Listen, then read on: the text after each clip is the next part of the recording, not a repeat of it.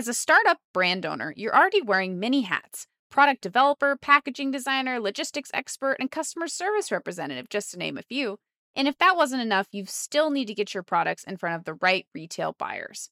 That's where RangeMe comes in. RangeMe empowers retail buyers to quickly and easily discover innovative products like yours, providing brands with unparalleled visibility to these influential buyers 24 7, 365, while you are hard at work on all your other tasks, even while you sleep. And the best part? RangeMe is integrated into the ECRM product offering, which complements RangeMe's broad digital reach with highly curated face to face meetings. Together, they offer unmatched engagement opportunities for startup brands. Join RangeMe today and watch your products take center stage. It's free to set up a basic profile, and we have a special premium subscription offer for Startup CPG members that includes three ECRM face to face meetings with buyers. Visit rangeme.com slash startup CPG to learn more. That's rangeme.com slash startup CPG. Tired of getting crushed by chargebacks each time your brand sells product? From dealing with hundreds of forms that all look different to fighting tooth and nail to get repays, managing deductions is tough work, and you're almost certainly leaving money on the table. Fortunately, there's a solution. Floret was built to help brands like yours. With Floret's software platform, you can automate your deductions workflow, get insight into your trade spend, and even have your deductions disputed for you. Whether you're a scrappy young brand trying to get into retail or an established supplier looking to get sharper on trade, Floret will put money back in your pocket. Startup CPG listeners can visit tryfloret.com slash startup CPG to sign up for Floret's free 2023 deductions audit, which gives brands visibility into what all their deductions were actually for. That's tryfloret, F-L-O-R-E-T dot com slash startup CPG to get your free 2023 deductions audit. Sign up today. It's a testament to the thought and care that we wanted to put into building this brand as not just taking something with a deep, deep heritage and messing it up, but creating a new way to experience a beverage that you may have heard of before, you may not have heard of before, but regardless, you're going to want to learn more about what Tepache is at its core. You always need to take that step back and be like, why do I deserve to be the thing that consumer consumer buys because they have a lot of choices these days. So, kind of grounding your thoughts and making sure you're being smart about why is this decision or capital going to help me win that consumer share of mind or, or dollar Welcome to the Startup CPG podcast. I'm your host, Jessi Freitag. Today I'm excited to feature another of the backpack brand winners from Startup CPG's mic drop party at Expo East, Crooked Owl. Crooked Owl is the first probiotic, shelf stable, 5% ABV Tepache on the market. They're also a member of 1% for the Planet. Through this partnership, they contribute 1% of profits to support underserved communities and sustainable agriculture practices in Mexico. We're joined today by founders Cam and Dave Bailey. Mic Drop attendees loved Crooked Owl products, so I'm so excited for you to learn more. Listen in as Cam and Dave share about how they got started brewing Tepache, their branding process, tips for navigating the highly regulated alcohol industry, their mic drop and Expo East experience, and more. Hi, Cam. Hi, Dave. Welcome to the show today. Really excited to have you both here. Hey, it's so great to be on today. Thanks, Jessi. Nice to meet you. Yeah, great to chat with you. I would love if each of you could introduce yourself briefly. And if one of you could give us a quick introduction about Crooked Owl, that would be awesome. And then we'll really dig in. Of course. I'm Dave Bailey co-founder, CEO, part-time CFO, and head brewmaster of Crooked Owl. I am Cam Bailey. I am chief brand officer. Recently uh, decided to take up that that lofty title. I lead all of our marketing, brand, and sales efforts. So we have a, a really tight division of labor. Nice. I love it. And can you just give me an overview of Crooked Owl and then your three products right now? Awesome. Yes. So, Crooked Owl, we are the first commercialized hard tepache brand on market. We're 5% ABV, 100 calories per can, naturally gluten free, naturally probiotic. So, we're a really interesting kind of hybrid between a hard seltzer and a hard kombucha. It's really light, really easy to drink. We like to position ourselves as a hard seltzer alternative rather than a hard kombucha player. Um, we have three SKUs. We have Pina, which is our traditional tepache flavor profile. It's made with cinnamon and ginger. Um, jalapeno, which is the spiciest of the three. That one has uh, jalapeno, habanero, and mango. And then Pasión, real crowd pleaser. That one has passion fruit and hibiscus. So a little bit about tepache. Tepache is a fermented pineapple beverage from Mexico. It's a traditionally non-alcoholic beverage. You can find it most frequently in street markets or where you're going to have tacos from a taquero on the street. So we discovered it when we were traveling in Mexico, absolutely fell in love with it and started making it at home. And that's sort of where Crooked Owl was born. Awesome. That's great. Yeah, I would love to hear about how you got started a little bit. I also I'm curious a little bit more about the process of making tepache. You mentioned fermenting chunks of pineapple. Can you explain it a little bit more without, you know, getting into secret sauce, but I'm curious a little bit more about the process.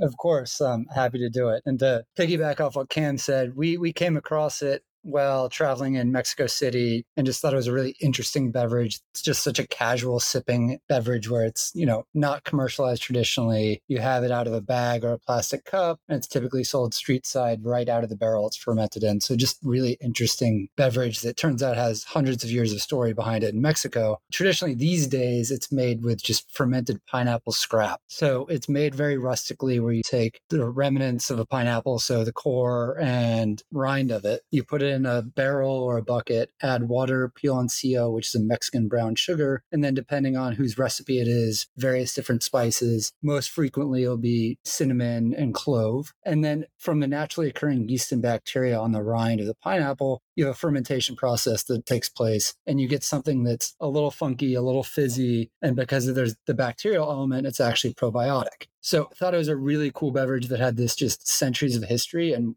somehow was wildly on trend with all of the functional beverages you're seeing on market, things like kombucha, but isn't really thought about it in that way, or at least wasn't a few years ago. And that's what got us really excited. It was like, hey, this is centuries old beverage that's really having a moment right now, but isn't being done on a commercial scale. And that's what kind of got us thinking, well, let's try to make it ourselves and see what we can do with it. So that kind of kicked off a process of me overtaking our 600 square foot East Village apartment with about five one gallon fermenters that were strewn across the kitchen and even in the bathtub, where I was just taking various different recipes I could find online and trying to learn how to make the traditional tepache. And this is before we even started making it alcoholic. We started making it alcoholic because I have celiac. And so I can't have anything that has gluten. And I, I don't really love most gluten free sessionable beverages that are on market. I don't drink hard seltzer. I just I don't find it has a pleasant aftertaste. Hard kombucha tends to be a little bit bitter for me, and the ABV is typically a little high. Wine is not something that I gravitate towards when we're drinking outside on a hot summer day. And if I'm drinking cocktails, Dave is having a Pacifico and he's just chilling, and I'm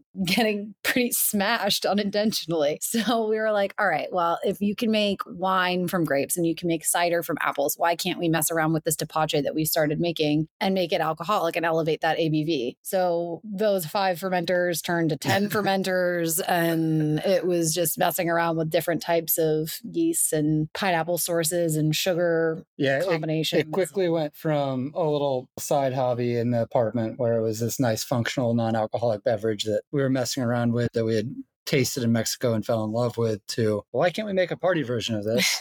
and using what I know from my homebrewing skills, take it from less than 1% ABV to something that's, you know, five, 6%, but still tasty. And that kind of set us off on this mission to create something that, you know, at the time didn't exist. When you started to try to experiment with adjusting the ABV, how long did that take? And were you able to just, do you mostly just manipulate the recipe some or let it ferment longer so that more alcohol is created? I'm curious about how you found that sweet spot of the right ABV. Yeah, so that was a lot of trial and error. And if you use just the traditional methods, it's reliant purely on wildly occurring yeast and we found that that was actually a bit difficult to kind of control on a consistent basis. So while we were able to create some really interesting small craft variants of more alcoholic tepache, we found that call it one out of every three batches got too funky in some manner. And so that kind of set us off on okay, how do we tackle this problem in terms of consistently being able to create an alcoholic version of this product? And so that was a bit of the the science and the multi-year process that went from taking a traditional tepache into something that can be made on a commercial basis that's alcoholic. Right. Without giving away too much of the, the secret sauce, is we are bringing in an outside yeast that is made for making alcoholic drinks. We're taking something from a traditional brewing process for the yeast. And then, in order to consistently make the kind of probiotic element, we were able to isolate the relevant bacterial strains from pineapple rinds to ensure that those have been propagated at a level enough to ensure that we're having a probiotic beverage and bacterial fermentation every time. Right. Yeah. No, that's very interesting. And I was very excited that the product was gluten free. Regular listeners know that we're a gluten free household. And so I like that you're providing a alternative for those consumers as well. I also want to go a little further back in time to each of your backgrounds, the background that you're bringing to Crooked Owl. What did each of you do before this? Do you work full time on this or do you do something on the side? Yeah, of course. So we actually both juggle outside roles and are managing to push the Crooked Owl brand forward at the same time, which has been fun and scary and frustrating at times. But my background is on the finance side of things. I've spent about the last 10 years working on mergers and acquisitions and capital raise advisory for consumer and beverage brands. And most recently, I've spent a lot of time in the beverage and alcohol space working on either advising larger companies on acquisitions of high growth brands or working with high growth brands themselves on thinking through either capital raise or sales to larger strategic companies. And then my background has been on the brand and marketing side. I take freelance roles consulting um, with companies that mostly focus on brand strategy development and positioning. And then, you know, prior to that, I did a lot of work in the alcohol space on the experiential side. Wow. It's a nice blend. Yeah. So Cam comes up with all the, the great marketing ideas, and I'm the penny pincher in the back saying, what's the return? on investment there, being kind of the, the Debbie Downer at times.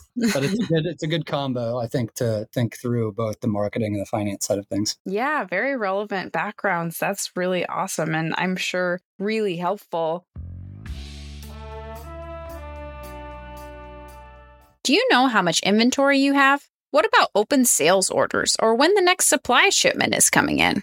Cin7's inventory management software will give you a real time picture of everything you make and sell across systems, channels, and marketplaces. Ranked as the number one inventory management software by Forbes and US News, Cin7 helps small CPG companies grow quickly and efficiently through intelligence, automation, and connection. With over 700 integrations to accounting tools like QuickBooks, shopping carts like Shopify, and marketplaces like Amazon, You'll have all the scale with zero complexity. Try out Cin7 Core Inventory Management Software for yourself with a 14-day free trial. Visit cin7.com slash startupcpg to learn more and start your free trial today. That's sin, C-I-N, and the number 7.com backslash startupcpg, or the link is in the show notes.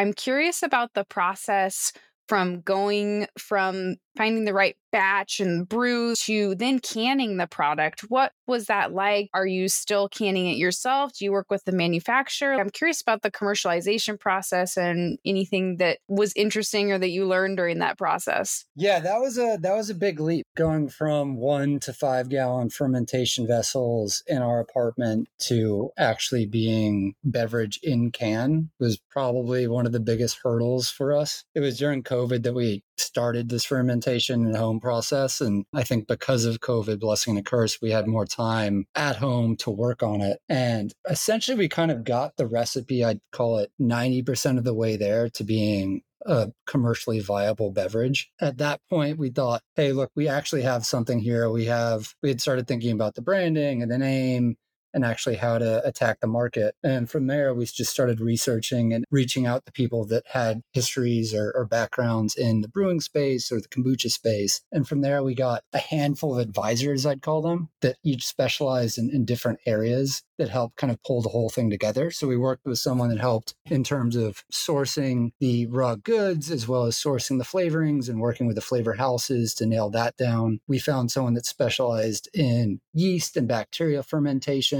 that helped with us on the isolation of the relevant strains we're using. And then we reached out to a handful of contract manufacturers that either had experience working with sour beers or kombucha to kind of piece together the whole back end stream to get it from raw ingredients to actually, you know, can in hand. And out of the gate, it was a on the production front, um, we actually had to use two different people, one a brewer and one a kombucha canner, where we would use the brewer to actually make the liquid and then we'd pump it across a, a uh, parking lot to a kombucha company that would ferment it and can it because of that live probiotic strain. The uh, most brewers weren't willing to touch the product, so that was one of the bigger uh, bigger hurdles was just finding people willing to work with it. Yeah, that makes sense. With the probiotics, does that make it a challenge to put into something like kegs versus cans? Great question. So getting it in a keg is easy if you can find the right partner to to keg it for you, but it definitely becomes difficult when you're trying to win that coveted slot at a bar. Most bars don't have a dedicated, what we call dirty line that has some sort of probiotic beverage going through it. And if they do, it's typically pretty fought over and there's some marketing dollars and capital required to, to win that tap. So ideally, we'd like to get there. And I think we're actually starting to get some inbounds about people wanting it on tap. But out of the gate, we've kind of been hesitant to do that just because it's a tough market to break into. I mean, from like a brand perspective, the reason we decided to go with the standard size 12 ounce cans versus the slim cans is really because a lot of brands that were coming to market when we were about to launch were using those slim cans and we wanted to stand out and and sort of harken back to, you know,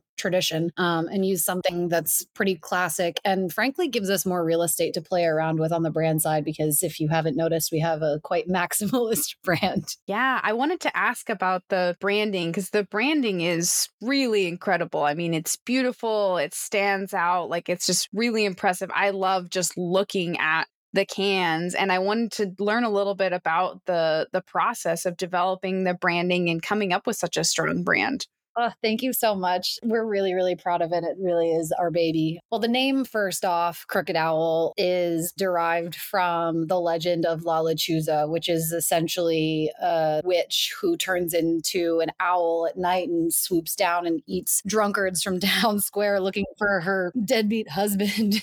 and so we wanted to bring some levity to that and make it sort of like akin to a witch's black cat. So we wanted the brand to feel lighthearted and fun, but still exploratory. So the design with the two tone cans, the archways, all of the detail, the style of the text is very inspired by architecture in Mexico that you'll see all around central Mexico with the sunwash color palettes, two tone buildings, arched doorways, arched windows, and then that just like really cool, almost hand drawn looking text on signage our owl, those pineapple totems, we wanted that to feel really surreal and fun. So we turned our our owl's body into a pineapple and those pineapple totems are just an exaggeration of what the pineapple plant would look like. We wanted the can to feel exploratory because, you know, as Dave previously mentioned, Tepache wasn't really something that was commercially available when we were building this brand. And so we wanted it to feel like a natural, discoverable moment where you wanted to learn more about Tepache and you wanted to learn more about the brand. We partnered with a really amazing designer, John Schubert, to design this. He did an incredible job where we're so proud of the way it looks. And it's a testament to the thought and care that we wanted to put into building this brand as not just just, you know, taking something with a deep, deep heritage and messing it up but creating a new way to experience a beverage that you may have heard of before, you may not have heard of before, but regardless, you're going to want to learn more about what tepache is at its core. I'm glad that you could bring your branding expertise to working on your own brand like that. That's really cool. You mentioned bars, and I believe you're also focused on restaurants. Can you tell us a little bit about your strategy of the consumer you're trying to get the cans in front of right now? Where's your focus? So, I'm going to, I guess, step a little further back and talk more holistically about our go to market strategy. Over the last few years, we have had the really fortunate benefit of seeing a handful of Tepache brands come to market and spend a lot of capital on education from a buyer perspective and from a consumer perspective. And because it's just the two of us, we're a bootstrap brand, we have to be really smart and strategic about the dollars that we spend and the markets that we move into. So we've been able to ride the tailwinds of the work that some of these players have made because they've spent a lot of money on education, which has been nice for us because there's a little less education that we have to do. Um, so, from an off premise perspective, we are able to target retailers that are already selling non alcoholic Tepache where it's already moving. The best way to get in well with a retailer is to sell products that are going to move for them. So, if we know that it's selling, then we have the only alternative that's in the alcohol space that they can then purchase. And then from an on premise perspective, we are targeting bars and restaurants that have a focus on an elevated beverage menu where they might not necessarily want to carry a hard seltzer. Um, we offer something that's a little bit different, that's still gluten free, that's lower ABV and that's lower calories. So you get all of the benefits of a hard seltzer, but a more interesting complex flavor profile and a can that stands out. And then we're also targeting high end Mexican restaurants and restaurants that have a focus on gluten free food menus. And then, I guess, from a, a market perspective, we soft launched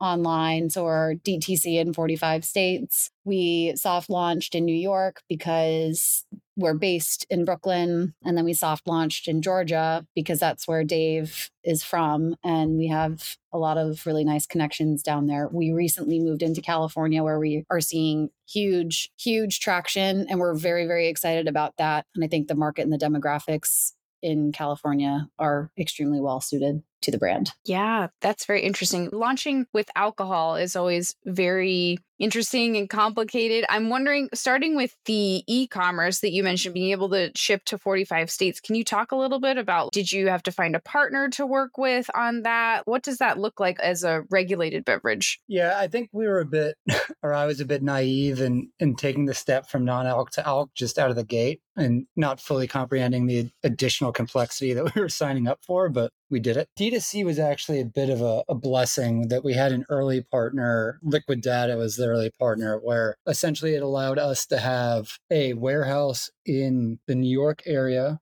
that we could more or less self distribute out of. So we got to have some learnings just utilizing their warehouse where we were doing on and off premise around us. And then D2C was super important in that it was allowing us to at least be optically a larger scale brand where we were in 45 states. So, other than the five states that aren't very fun, we were able to ship to a consumer that was interested in us. So, it was a bit of, you know, a total win for us where we were able to say, hey, like, we're here if you're interested, we can get you product. And so, from a consumer point of view, we were able to stretch out across the nation immediately. And from our point of view, it might not have been the most profit generating because it's an expensive process shipping heavy cans cross country. But what it allowed us to do is just get a better understanding of who our core customer is, what are the trends, who's buying it, what age, what demographic, what flavors are they going for, who's repeat buying. So it provided a lot of really valuable insight that allowed us to be smarter when we went to actually tackle markets in a more meaningful way. We were very particular during R&D on thinking through limiting hurdles we'd have to jump through in various markets based on the type of product we had. So, especially in the alcohol space, each state does have different regulations and rules, and it typically comes down to the type of alcohol in your beverage. So you see RTDs, they could be wine based, they could be malt based, they could be sugar based, they could be spirits based. And for somewhere like New York, a spirit based RTD can't be sold in bodega and grocery stores. So we wanted to be really particular about what we were putting out there to kind of minimize the veto vote, I'll call it, in terms of where it could be carried and the type of taxation that that occurs on the product. And so that is why we wound up making the product the way we did, which is fermented via pineapple sugars and natural uh, piloncillo because it's classified as a beer. We were able to produce a product that is treated like a beer from the TTB. And so we thought that was a, the best way to be able to kind of penetrate as many markets in the most efficient manner as we could. Cam mentioned New York, Georgia, California. Moving into those markets in the alcohol business is just very expensive between licensing and finding full-time distribution. This is a big commitment. So being smart about, you know, who your core customer is while going to those meetings was super helpful. And the D2C really allowed us to be smart on that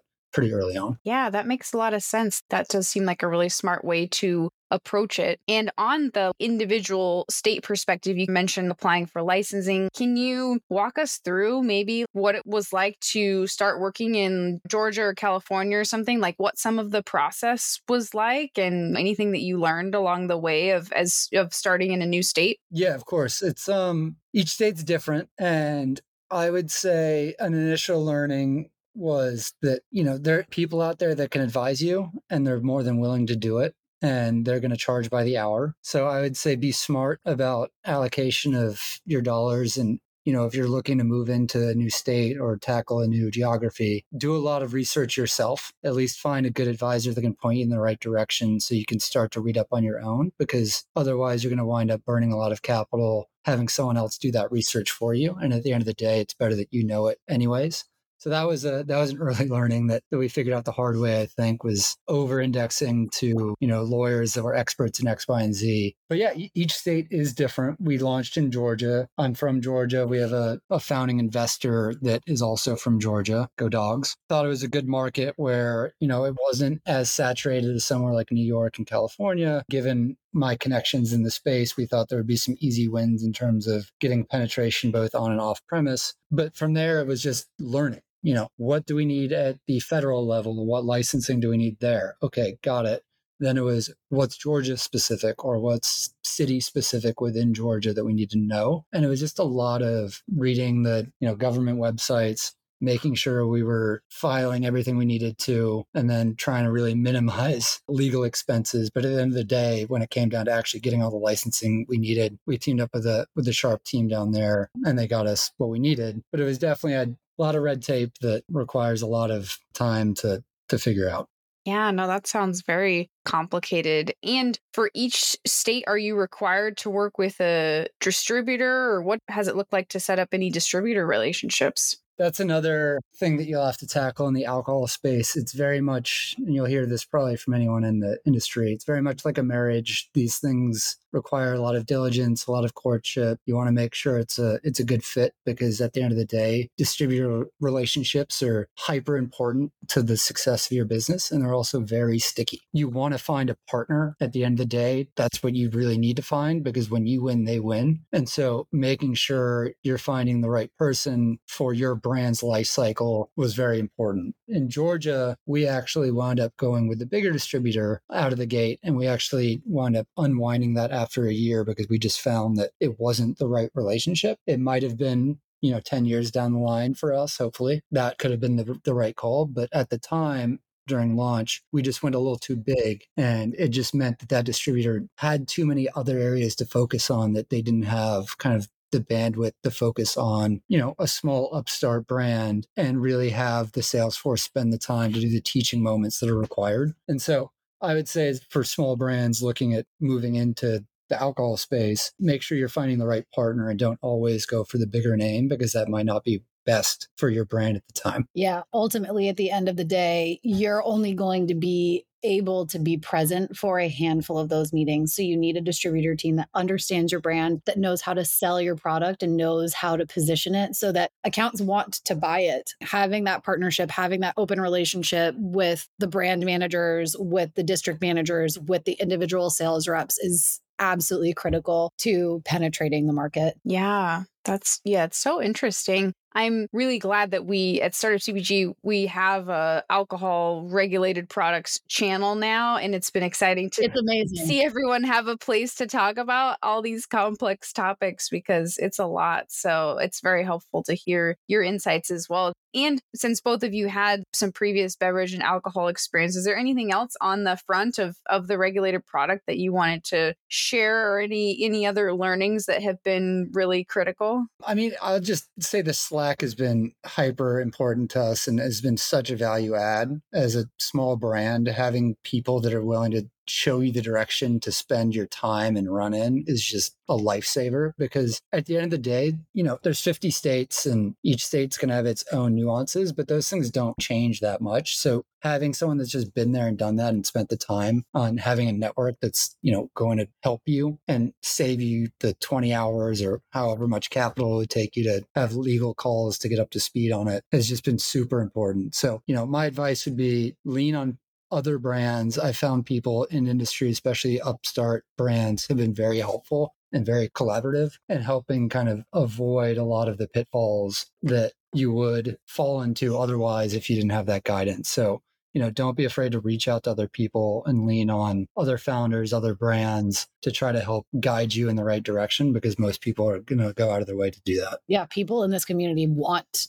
to help, which is so nice. Like there are other small brand communities that aren't the same way. This is the most uplifting, positive, amazing group of people that we've ever interacted with. Even thinking about Whole Foods submissions and the category review process, it's so hard. And having insights from other people who have gone through it has been huge. Yeah, that's awesome. I'm so glad that you're part of the community and that you've been finding value in it. That's that's just incredible. And that leads me into I wanted to talk about your mic drop Expo East experience as well because you were one of the winners of our backpack brands and I wanted to hear about what that experience was like. How did you find the event?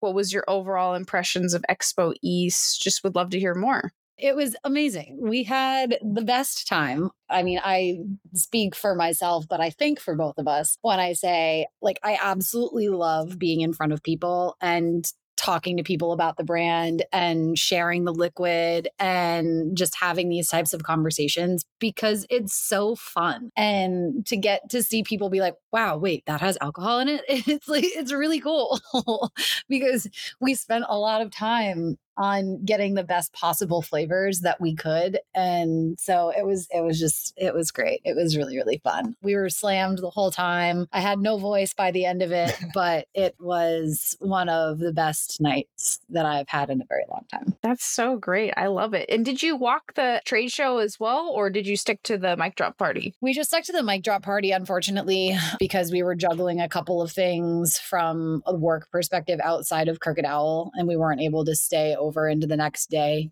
So we just did the mic drop event this year, but hoping next year that we'll be able to attend the sort of new format that they launched or that they're launching, because I think that'll be really interesting. And I love to see the evolution of the trade show. I know that, you know, Andrea Hernandez and her community through Snaxshot has been doing an Expo West event that's an Expo West alternative for a few years. So to see that sort of like different style of demo is is pretty cool. Yeah, yeah, it's very interesting and I'm excited to see the evolution as well, which also leads into what is coming up next for you all. What's next for Crooked Owl? What should we be on the lookout for? Is there anything exciting coming up that you can share about? Would love to hear. Oof. the secrets. Um, we definitely have some some R and D in the pipeline. I think uh, 2024 will probably see a new flavor or two that we're very excited about. We would like to think of Crooked Owl as a world of possible offerings, maybe more than just hard tepache, but I could be a few years away from that one. Um, but we're we're always thinking about new products to bring out there, but we also don't want to lose sight of the fact that we're very early days and there's a lot of blocking and tackling we need to do in the markets that we're in. So I think near term focus and including 2024 is just going to try to really establish ourselves in the markets we're in, try to get in front of consumers, get it in more doors, get that feedback So that way we're even smarter about, you know, the product and if there's any tweaks or how we want to go to market about it as we start thinking about further geographic expansion. Because, you know, as we discussed, alcohol is a very expensive thing to expand into new markets. So we want to make sure we're well positioned when we do that. But I would say 2024 is going to be a period of kind of